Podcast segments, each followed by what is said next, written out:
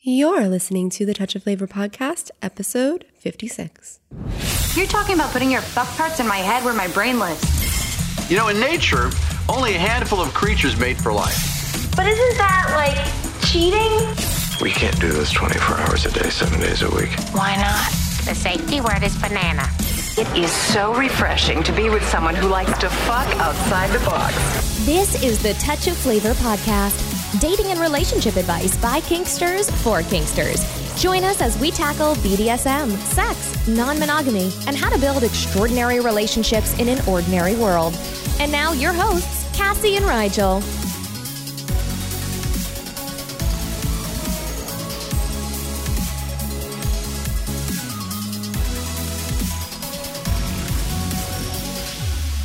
So hello everybody, we have another Q&A episode for you today that we're going to be doing. And I apologize in advance if I'm a bit more scritchy voice wise than I normally am. I'm a little sick. Yeah, we've been having that thing that tends to happen in poly households where somebody brings something home and it goes around, which is uh cuz Amanda's been sick. Then you, although I'm not sure you caught the same I don't thing. think I did. I think I have something different. I think it's just that time of year and I peopled. Well, you did people because we did have the New Year's Eve party, and I know we've had another episode. So we we put out an episode on New Year's Eve, which was before the New Year's Eve party. It was recorded well in advance of the New Year's Eve party, and then we did a guest interview, but we didn't really we didn't really you know chat with them because they weren't at the New Year's Eve party. So I don't think we've actually gotten a chance to talk about the New Year's Eve party that we did. Yeah. So it was a lot of fun. I got to play with some pretties. But one really, you know, it was it was interesting. There was so we we we have a play party that will. So this was a fourth one that we've done at, um, and we do a, a like a kinky New Year's Eve play party in Baltimore at the Playhouse generally here in Maryland, and you know we don't do a lot of events anymore. We we we tend to focus a lot more on the educational end of things. This was kind of a a remnant. We started doing this back when we were we were doing way more events because there was one point in Touch of Flavor, even back before Touch of Flavor was Touch of Flavor, um, that we were we did a lot of events, and this was kind of a holdover. Like it's like we had the New Year's Eve slot, it was fun, and we're like, even though we're not doing too many events anymore, we can keep doing New Year's Eve. So we've been doing this for what four years now. Yeah. Um. So this what just interested me so much was the amount of play that happened. Like that was it was a surprising level of play. Yeah, it was a lot. I really enjoyed just being able to walk around and see, like, oh, over here, something's happening here. Something totally different is happening over here. And on the way to here to there, there's two other things going on in between. And it was really awesome to be able to just kind of walk around. And when you're running an event, you tend to be really busy, right? Like you're you're doing this and making sure this is happening and being able to in the midst of organizing everything be able to like look out and just see an array of debauchery everywhere was really awesome for me. Because, array of debauchery. Yes it was awesome for me. I was like yes this is exactly why i bust my butt on new year's eve is to be able to look out and watch other people. Let's see an array of debauchery. I'm not letting that go I'm not letting that go. Yeah, so it was fun. So I we had split up at one point. You fuck sawed somebody. You had had a fuck saw date that fell through, so you fuck sawed somebody else. Yes. And then I did like a primally. I have a friend who I do like some primally wrestly fight for. I think in this case we were fighting over your hat. Yeah, you stole my hat early in the evening, and I never really got it back. No, that's because I kept it because it looked badass on me without a shirt. Yes, it did and and then we kind of Sybian beat somebody. Yes, is maybe the best way to put that. It was actually the same person I I, I got I got grapply with. Yeah, so we we put them on a Sybian and tortured. Yeah, I'm like with I guess it's kind of hard to describe. Yeah, and rough bodied some and like forced them down on the Sybian and you did some evil like stress positiony stuff with it and yeah it was a lot of fun yeah and then we had a lot of really good like i'm i'm usually much more of an exhibitionist but New Year's made me a little bit of a voyeur. I really had a lot of fun, like watching other people do things. So, yeah, it was, it was pretty cool. So that was fun. What else has been going on in the meantime? I have been, so we are revamping the website. And mainly this is just coming around because we've just been kind of adding on to the same website for years, which is fine in terms of content, but stuff's changed quite a bit over time. And we've just kind of piled more stuff on and on in terms of like the actual like background stuff that runs the website. So short version is it's it's been getting kind of slow for people. So I have been full bore on redesigning that. I'm hoping that will be done by the end of January. I was hoping it would be done by the end of December, but that was an incredibly optimistic. We have a lot of old content. I didn't realize or remember maybe quite how much content we've put out over the years until it was time to go back through it all again. So hopefully that'll be done by the end of uh, end of January. And what that means for you guys is it will be easier to find stuff and it will be faster and prettier and all the good things. Yeah, I was going to say it's prettier. It's definitely prettier. As many of you know, because I say this all the time, I don't do anything with the tech end of stuff. I am not good with technology. So for me, watching it kind of transform over the last little bit that Rigel has worked on it has been like magic. See, for me, technology is is magic. So it's like, oh, this looks much prettier. I don't know how it got there, but it's exciting and fun. Do you, buddy? So yes, it is much more prettier. Okay, so I think that's the most of the relevant newish stuff, yeah? Yeah. So with that, let's get into the questions. Our first question is from Eddie, and it is I am planning on leaving for work for one month in February.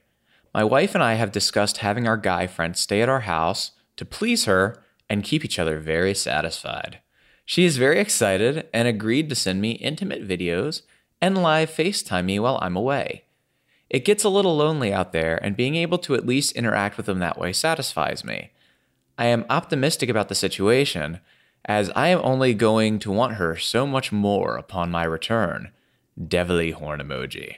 Any pointers on encouraging her? I want her to shamelessly indulge with him, and him with her. She does seem slightly conflicted as she does worry about my feelings. I want to address the matter wisely. We appreciate and thank you. So, when it comes to making our partners feel comfortable, right? Being excited and being supportive is the big the big things. And obviously from your your message that you sent into us, you're pretty darn excited. Like, this is something that you're excited to do. And just making sure that you're restating that to her that, like, you really are okay with this, what you're excited about. So she doesn't feel like it is something you're just doing for her. It can easily be a conversation when we're talking about these things where it's like, I want you to have fun. I want you to get your needs met. I want you to, in your words, be very satisfied. And that can be intimidating for your partner because she's hearing you're doing you're you're letting me this do this for me and this isn't really about you. So making sure that you're adding in there that this is something that you're excited about, that it is something that you think is going to make you more excited when you get back home to reconnect with her and making it not just about her but also you. I think would be like the first start with that. Yeah, I mean something I just want to throw in here is it's great to have a partner who's excited and compersiony about us doing stuff with our partner. I do think that occasionally when our interactions with somebody else is getting too sexualized, I think that can be maybe a little pressury. I'm trying to think of the right way to explain that. But like it's one thing to know that like Cassie has compersion for me and another partner and maybe even finds us playing hot.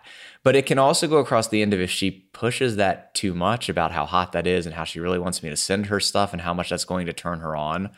I think it can potentially create some weirdness in my interaction, like with my other partner. So I think that's maybe just something to be aware of is, you know, when we're excited about something, it can be easy sometimes to get too over eager and we can wind up making what would otherwise be like a fine and fun situation uncomfortable. So I, I think that while you definitely want to be able to clearly express her that hey you know no I'm, this is you don't need to be uncomfortable. My feelings are going to be fine. This is actually something that you know i'm excited for and, and i find hot. But at the same time you probably want to avoid going overboard and talking about it too much and making it too much of a situation where it's you know a kind of like a little bit pressury and b i think it can get to a weird point where we're sexualizing somebody's relationship with somebody else you don't think so? I know the background. The the partner that you're talking about, the the friend, that's why it's the friend. This is somebody that they just get together and fuck. So um it's not really like a, a relationship relationship. This is more of like the person who comes over and Yeah, but I still I still don't actually take back what I'm saying. I, I still think that and, and this is this comes down to the people involved, right? Like for some people it may be totally fine. But for other people, I still think that like somebody else's sexualizing of even my sexual relationship with somebody else, if it's too heavy and it's too much of a thing, I think that can get a little uncomfortable. I, I, I think there's some truth to that. So I think so just just to clarify, right? I think it's a perfectly fine thing to be turned on by your partner with somebody else, right? There are a lot of people who are. I think it's fine to tell your partner that and I think, you know, especially in this case, you want to make it clear that you're fine, something you're fine with and in fact you enjoy.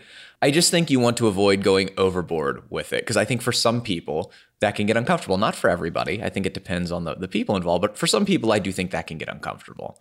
So maybe, maybe, you know, just be careful of how much of that excitement you're continually expressing. Our next question is from Juliana How to handle feelings of jealousy when one's partner is spending time and attention on others and there's no outward reason for it. For example, not being neglected by one's primary at all. So it's one's own interior feelings process uncaused by your partner's behavior. Okay, so jealousy is one of those things that it can get to be a really complicated topic. I don't think so much in the theory as in the application of it, right? I think it's one of those things that it's it's easy to kind of get the theory on it, but you know, as practice can be difficult. And when we're working with poly clients on their relationships, you know, jealousy is one of those things that we wind up spending a lot of time on. A lot of time. A lot of time. But I'm going to try and give you at least of the theory part a little bit of the process behind that. Okay. Um, the first part when you're feeling jealous is to figure out, well, first is to stop using the word jealousy and sit and actually examine what it is you're actually feeling, right? Jealousy is a word that we tend to group a lot of emotions under, but when you say you're feeling jealous, what are you feeling? Are you feeling a sense of loss? Are you feeling like there's a need of yours that isn't being met? Are you feeling angry that something's been ignored for so long and you see it somewhere else? Yeah. All kinds of different things. So, so the first step is to figure out what those emotions actually are. Um, and then once you do, you need to ask the question of yourself, which is Is this a need or desire that's being unmet? Or is this just my feelings on the situ- about the situation? And you know, you've already done that. And you know, you say that there's no outward reason for it, or you know, I'd, I'd say, I don't know if I'd say outward so much as um, external maybe is a slightly better word, right? There's no external reason. So this isn't a need that isn't being met in your relationship. This isn't something that you need to address with your partner. And realizing that is a big step. A lot of people actually don't get that far. Yeah. So a lot of people tend to get caught up of, well, this is how I feel and I'm stuck here and I don't know it. And when well, or this is how I feel. I feel bad, so my partner is doing something wrong, right? Or there's something wrong in our relationship. Yeah, and it's it's not necessarily the case. Like it doesn't necessarily mean that and I wouldn't even say my partner's doing something wrong, but like I'm not getting something or there's something that is not what I want or something that I'm wanting and I'm not getting in my relationship. So, what do you do from here? I mean, there's there's a couple things you can do. As I said, I think you've kind of hit the big first step in realizing that uh, there isn't an external cause to this, right? This is just something that you're feeling. So the first step is to really make sure that you're not letting those feelings affect your actions. Um, you know, this is a, a power that we have that I think we don't take advantage of a lot of times is just because we're feeling a certain way about something, we don't have to let that affect the decisions that we're making. So that's the first thing, right? And then the second thing is what can you do to actually help make yourself feel better in this situation?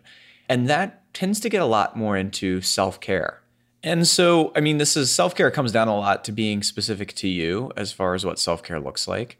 But it may be, you know, uh, and there's a variety of things that people find like when they're they're upset or they're feeling stressed or they're they're feeling an emotion that they recognize they they don't necessarily need to be acting on, right? Like what you're talking about here, that you can do to take care of yourself. Maybe for you it's exercise or a warm bath or going out with the girls for a paint night. Yeah, I was going to say it, sometimes it can just be as simple as when your partner is out, making sure that you have something to do as well. Um, so I would pay attention to that kind of stuff. And what I would like to add is um, kind of a step I think that you skipped in here. Um, not to pick at you, Rigel, but I think it's important to recognize that when we are having these feelings and there is no outside cause, a lot of times this has to do with insecurities and fear.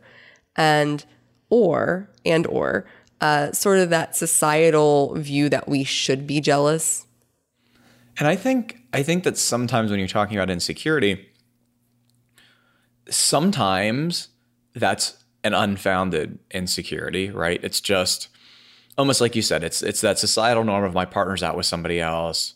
This is bad, therefore I should be or you know my partner's going to fall in love with somebody else they're going to leave me. Like these kinds of the kind of insecurity that you would expect to accompany a foray into polyamory.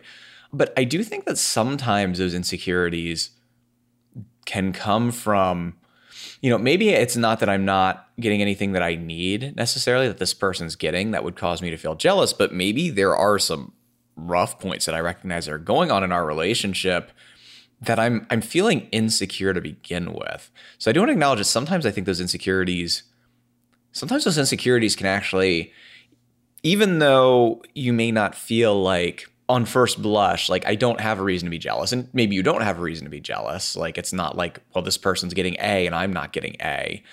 But sometimes those feelings of insecurity can come from there really is like stuff that I know is problematic in our relationship, right? And our relationship's kind of rocky.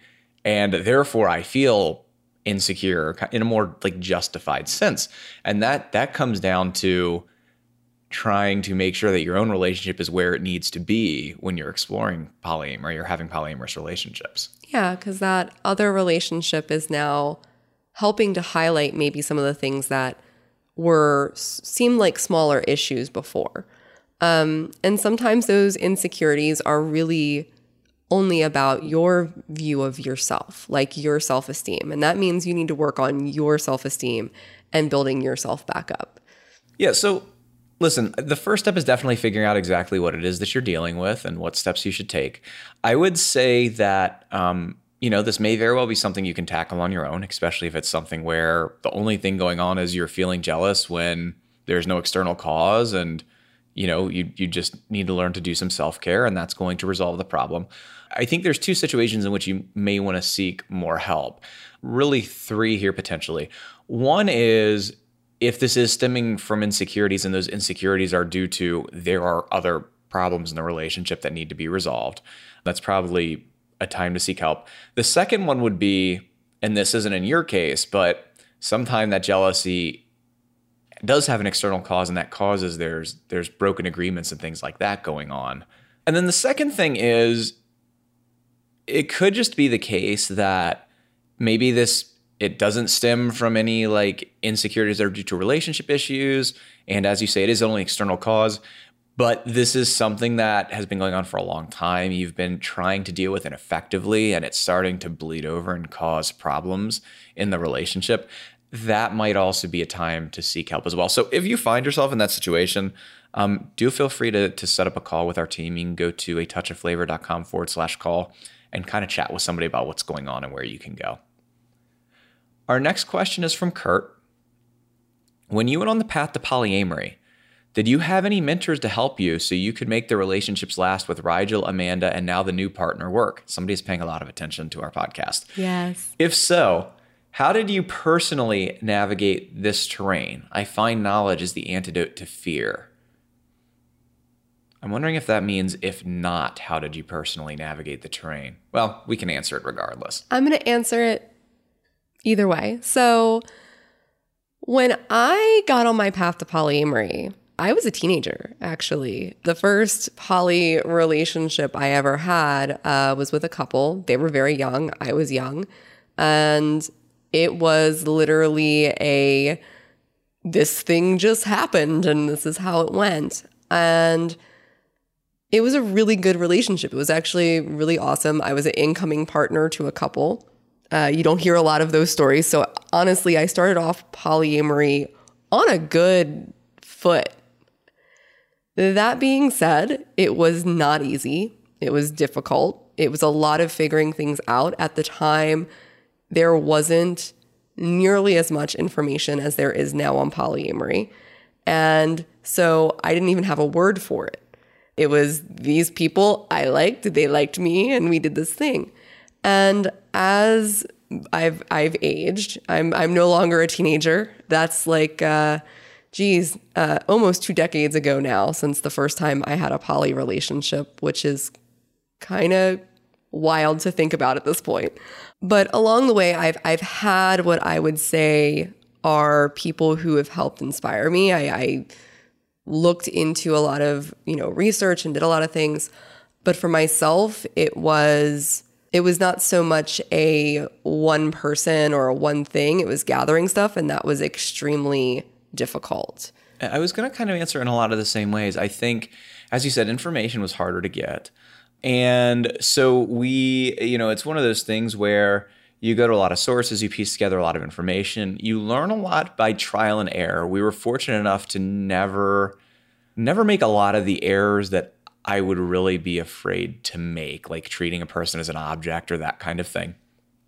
And I think the other thing that we did that was a little different is early on we both took a pretty hard interest in relationships period and relationship skills. And a lot of those relationship skills that you can learn in the muggle world mm-hmm. vanilla muggle world monogamous world can be made applicable to poly and a lot of it's really good you know a lot of them once they're adapted are really good tools so i think we kind of pieced a lot of stuff together i don't think that's the easiest way to do it certainly so, you know, there is a lot more information around, and I think that's good.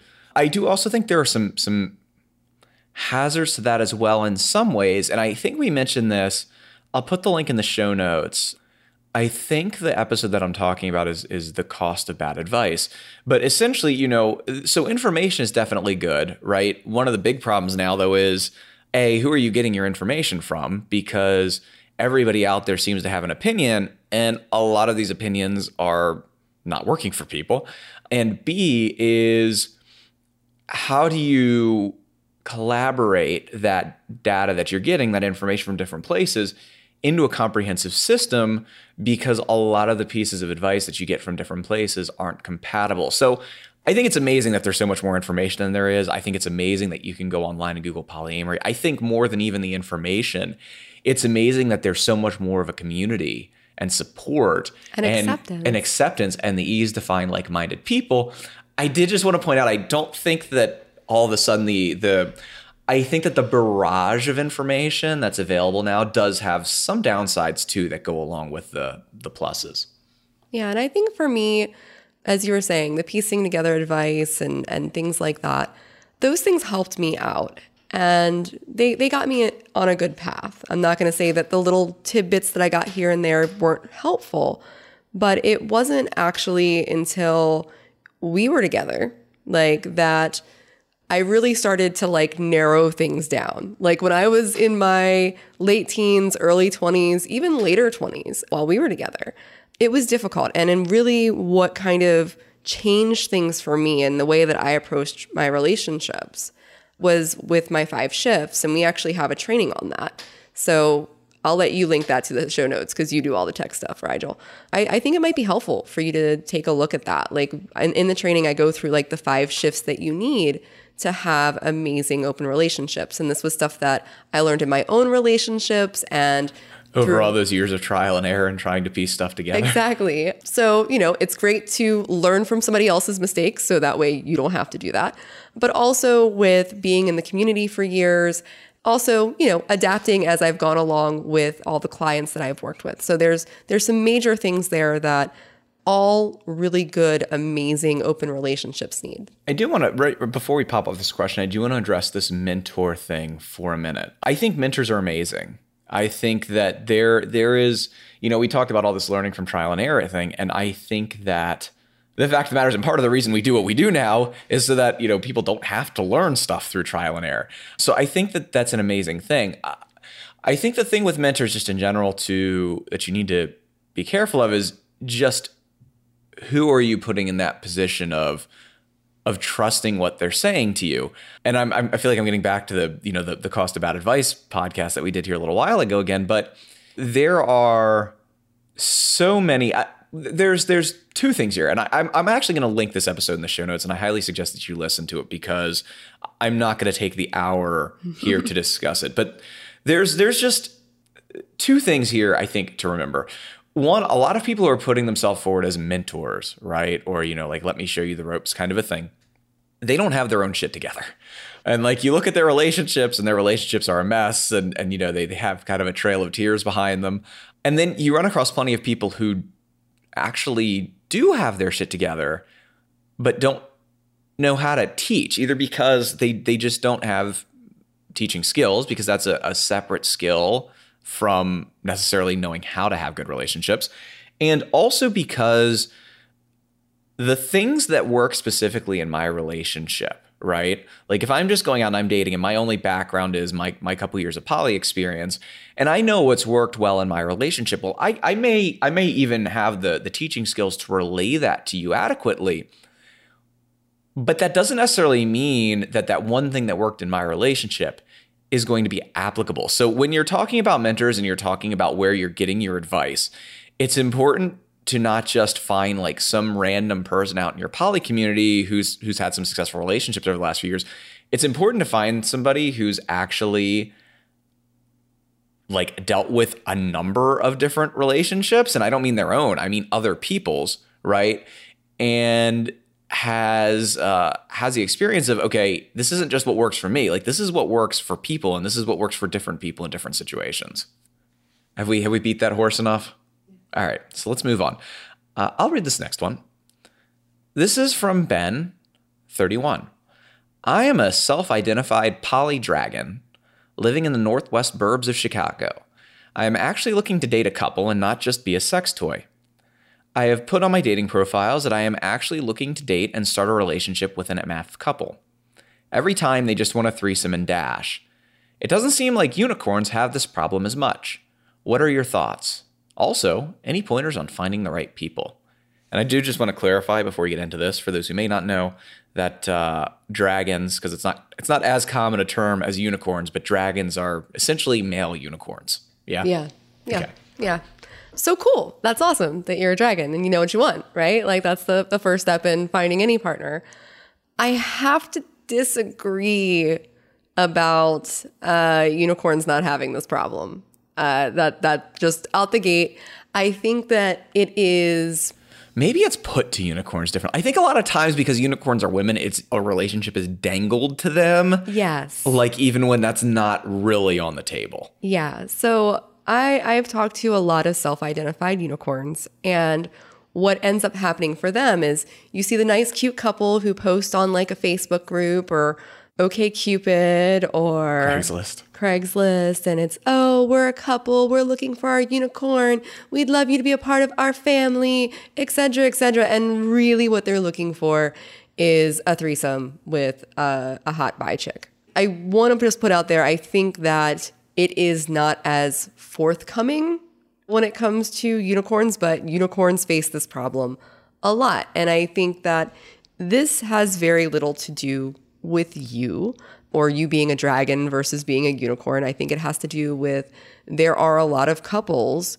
who are looking for threesomes and and that's the only thing they're looking for right like that is actually what they're looking for versus a relationship and trying to sort through who is just looking for a fuck buddy versus someone who is looking for an ongoing relationship is challenging so one of the things that I would say is look at where you're looking. Like if you're doing this on Tinder, there is a high, much higher chance that this is somebody who's just looking for a, uh, for lack of a better term, a dine and dash with you.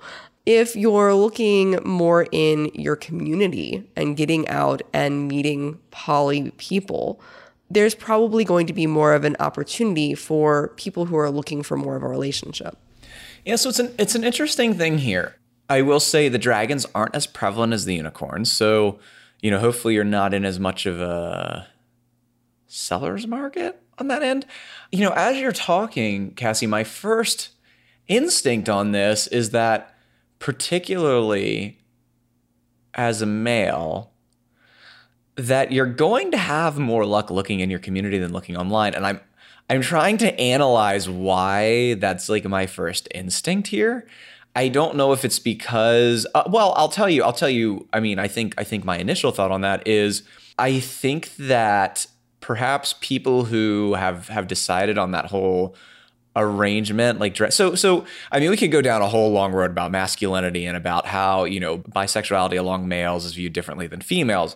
But as far as it relates to what's important here i think what i'm saying is that because bisexuality among women is so much more generally accepted, I think that you're more likely to find somebody who's really comfortable with a dragon situation longer term who has been around longer and already has a better idea of what they want and isn't brand new to the concept of open relationships or polyamory. And so I think that more so even than most people, you would probably have an easier time finding people in person in your community than you would online.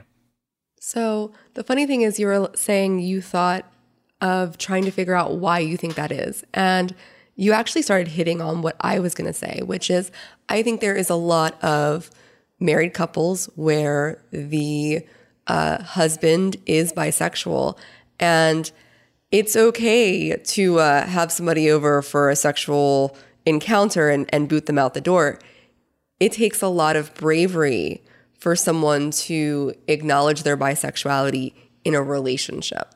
Not saying that that's the way it should be, it absolutely shouldn't be, but I think there's going to be a lot more people in the community who are who have embraced their bisexuality and are okay with themselves as, you know, being bisexual than you're going to find on like the internet. So last thing I'm going to throw in here, we have a couple of really popular blog posts and podcast episodes on dating. I'll link them in the show notes. And the show notes for this episode are at touchofflavor.com forward slash 056. Um, they are aimed more towards kinky dating as far as the titles and the way they're written, but they're they're almost 100% applicable to poly. I may actually go back at some point and make them a little more so that the language is a little more generic, but they're they're they're completely applicable as well to uh, to poly people. So I'll link those in the show notes, and hopefully you find that stuff helpful. Next question Sarah, 25 from Maryland. Been dating online. I managed to grow a crush on someone who I have not yet met in real life, and the feelings are heavy. Has this ever happened to either of you? Did it turn out well? It hasn't happened to me. Well, I'm I'm thinking of that one one person that we were chatting with. That we were chatting with, but that was really I mean, I was I was more at the it wasn't completely a V, but I was definitely further out on the wing of that. So it might be better if you talk about that. Yeah, I mean that would be really the only one that I had. I've I've always been much more of a meet people in person. Cassie can't operate her cell phone. I'm not I'm not into technology. Um, so uh, I've done online dating. I'm I'm actually fairly good at online dating. I, I kick ass at, at OKCupid. But for me, that's a lot of work. I'd rather go out and meet somebody out at something that I'm already enjoying. It's not that I can't. It's that I'm I'm I'm I'm online dating lazy. But I did have somebody that I met. Uh, this was several years ago, and we had an ongoing conversation and exchange for a while.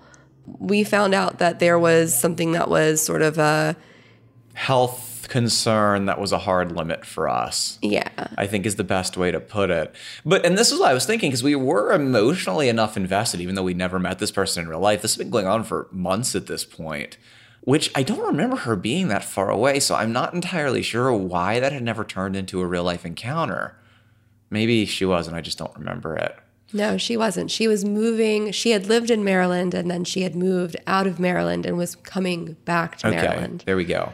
But I do remember that there there was enough emotional involvement by that point that when that was said and and when you know we, we sat down and took some time to think about it and well we're not we're not naming anybody's names here they had hepatitis and it just we weren't involved enough that that was a risk we were willing to take essentially over you know a potentially long-term relationship but we were we were invested enough at that point that i do remember that was a, a difficult decision It was. Uh, I had started getting the feels. Um, we had exchanged a lot of heart to hearts. We did have some conversations also through like uh, Skype at the time, and so yeah, th- those things can can build. Um, so how did it turn out? It turned out that it wasn't something that was going to be workable for everybody, but not bad. It was it was actually like we're still buddies on FetLife and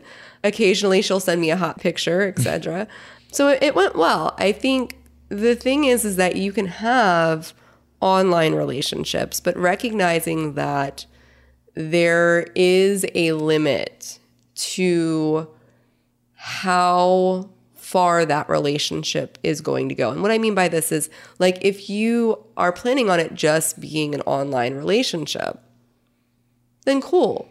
But getting really, really heavily invested in a relationship that you are going to need offline that has never gotten to offline before, that might be an area where you want to pay attention. Like if these feelings and things like this are going to get to a point where you are going to need that relationship offline and it's not looking like that's on the horizon, that might be a time to kind of maybe back yourself up a little bit. But if this is something that can grow, meet the person. If you're getting fulfilled in the interactions online the way they are, continue doing you. yeah i don't think there's anything wrong with it No. Yeah. So our next question is from Tom, 41. I have the opportunity for a job change in March. I have to put in if I'm leaving the end of February. I'm part of a quad. We've all been together for eight years. We have blended children, not just one couple has kids and the other. I'm pretty out and trying to closet myself would take a lot. I also don't want to do that to my family. My current job knows about my family, and I have a lot of security where I am.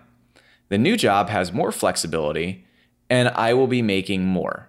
Do I want to provide a disclaimer that my relationships are non normative to my possible new boss? I don't want to mess up my chances before even starting, but I also don't want to give up the benefits and security of the other job only to be fired. So Cassie had already told me she's pitching this question to me. Yes. Um, This is a very personal decision, and I can't tell you the right answer or the wrong answer. I can only tell you my story and what I've done here recently. So I had a job that I was in the same spot for 13 years. Um, I mean, the same Place. same place. Yeah, not not the same job description for all these years, but I was in the same place for 13 years. I had a ton of job security. Um, I was actually almost impossible to fire if I hadn't actually done anything wrong. I worked for the government.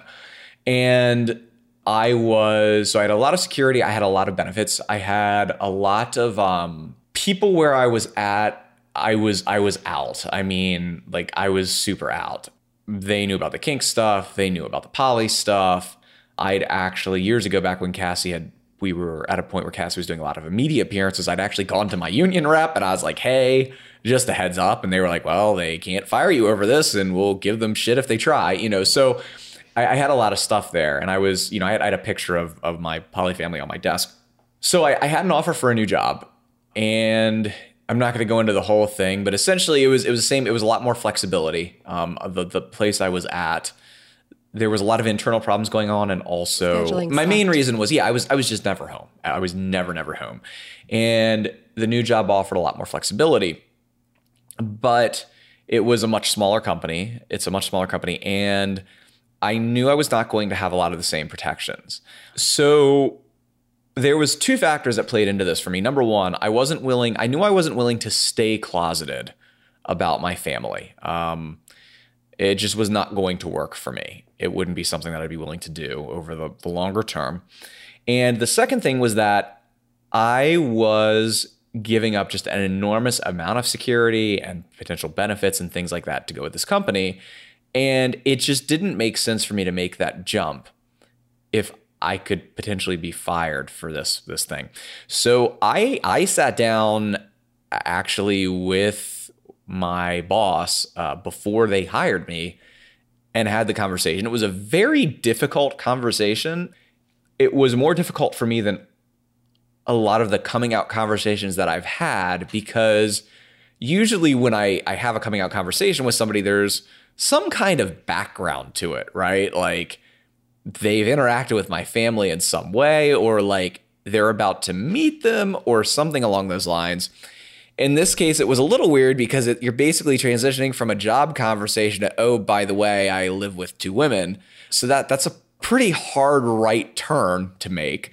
It certainly wasn't comfortable, but I did think it was worth it because, quite frankly, as I said, it just, I wasn't going to stay closed about it. And it just did not make sense for me with everything that was involved in transitioning jobs and was going to be involved if I had to go back to potentially just, you know, get fired in three weeks after after making that change. So again, I can't tell you what the right answer is. Uh, I think, you know, you've you've already decided, it sounds to me like you don't want to closet yourself. So really, I think at that point it just comes down to how much security are you leaving behind? And then, you know, is this something where the new job, like like I said, like it was for me where it was a tiny business where they could really just fire me tomorrow if they wanted, or are you going to a job where, you know, once you've been there a month, you have some protections? I think you got to kind of weigh these things and make your own decision. So, our last question of the day is an anonymous question. And the question is How do you reopen conversation with a long term partner when you have submitted as a slave, but there has been no conversation for consent outside of sexy fun time talk regarding additional persons and specifically fucking multiple partners in an orgy type scene when it's not really your interest?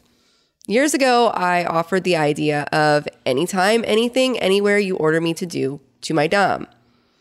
But now we're barely playing. I have indicated I need more play, specifically BDSM, DS play, which I am not getting, regardless of the multiple times I have asked for it.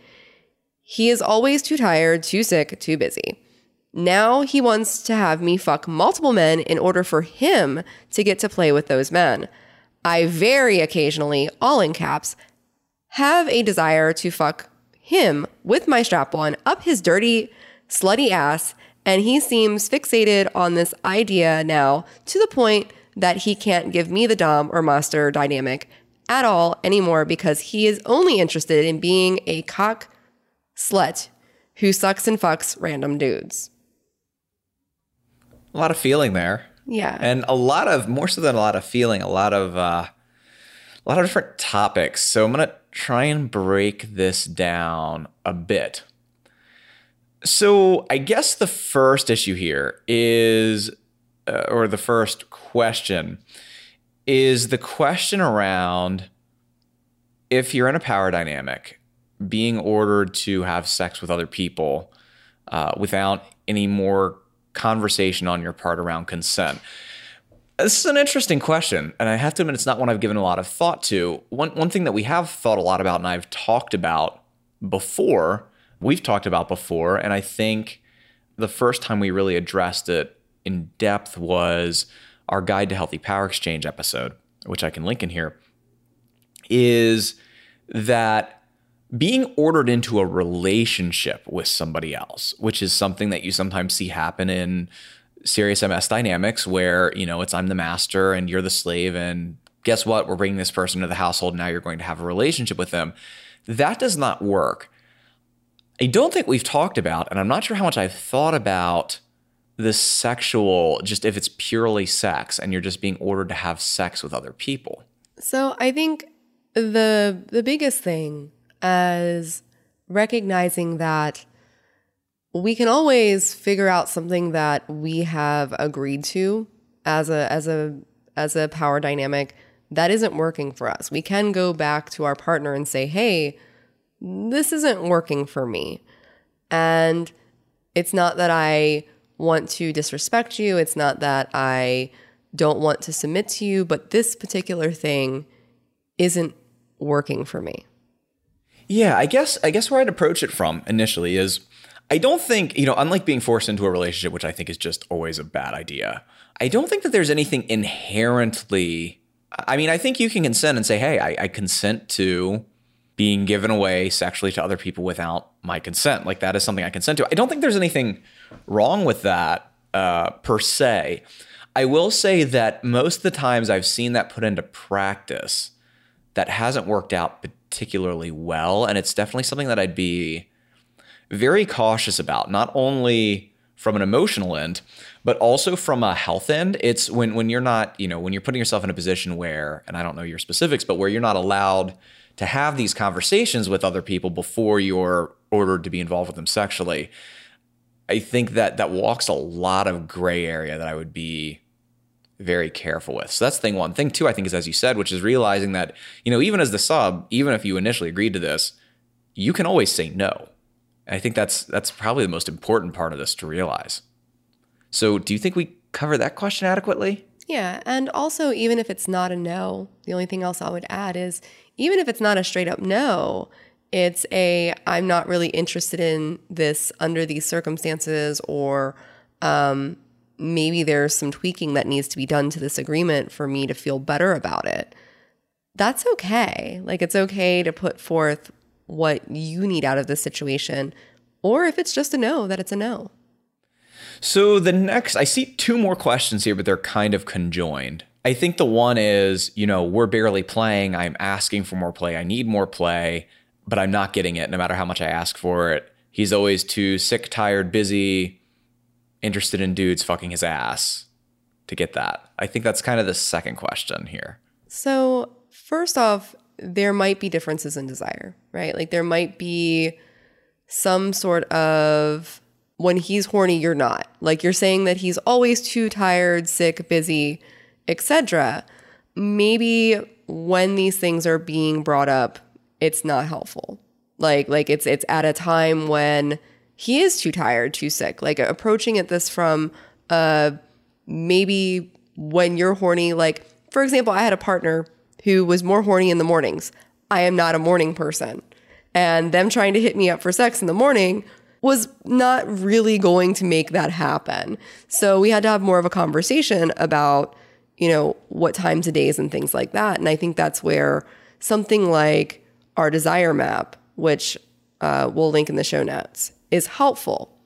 But there may also just be less of an interest in the activities that you're providing versus what he's looking for. So if your partner is more interested in being with men, is you know more interested in that dynamic or those those type of sexual relationships, I think there has to be a very open, clear conversation about that.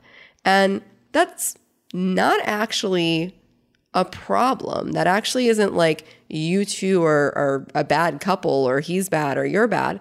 It may just mean that might be more where his sexual desire is. And from there, if there's an open conversation around that and an accepting conversation around that, from there, you guys can figure out what the two of you can do to get your needs met. Yeah. And I think something important to realize about this, right, is that, as Cassie said, there's two things. One is, the question of is it different activities, right? Like maybe maybe there are certain activities that he would be more willing to do, and that is something that you could get met there. Um, the second thing just is to realize, you know, because I think sometimes when a lot of times when we're in these situations with a partner, particularly when it's something like a DS situation, and we we go with these expectations of maybe expectations on the right word, but you know, we go in and there's there's a lot of play and you know, this is what we need. Um it's important to realize that people's what they're interested in can change over time. And I'm not saying that to downplay how much that can suck, right? Like, because if you go into a situation and you're like, hey, uh, you know, I'm submissive, I need this kind of play, and you know, you're getting it, and then after a while that tails off, that sucks. And I'm not saying this at all to diminish the the shittiness of how that would feel, right? The loss. the loss. Um, but as Cassie said, I think it's important if that is to have an honest conversation, if that is where you're at to try and find solutions. And maybe that solution is, uh, you know, maybe there are activities that he would be more open to that would still fulfill some of your your needs in that area.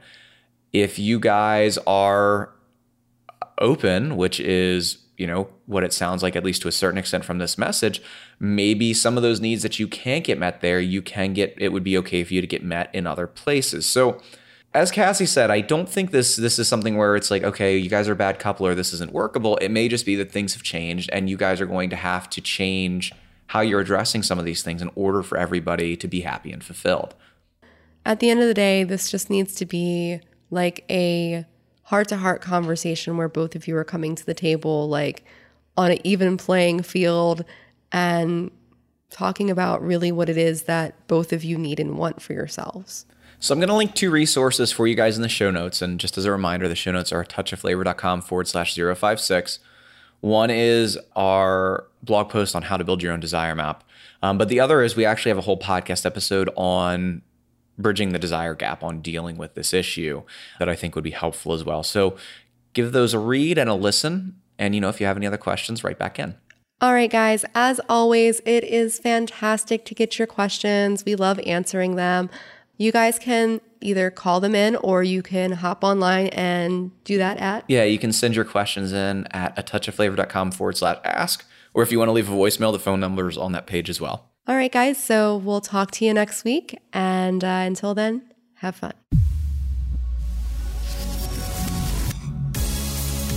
Thanks for listening to the Touch of Flavor podcast, where we're building relationships outside of the box.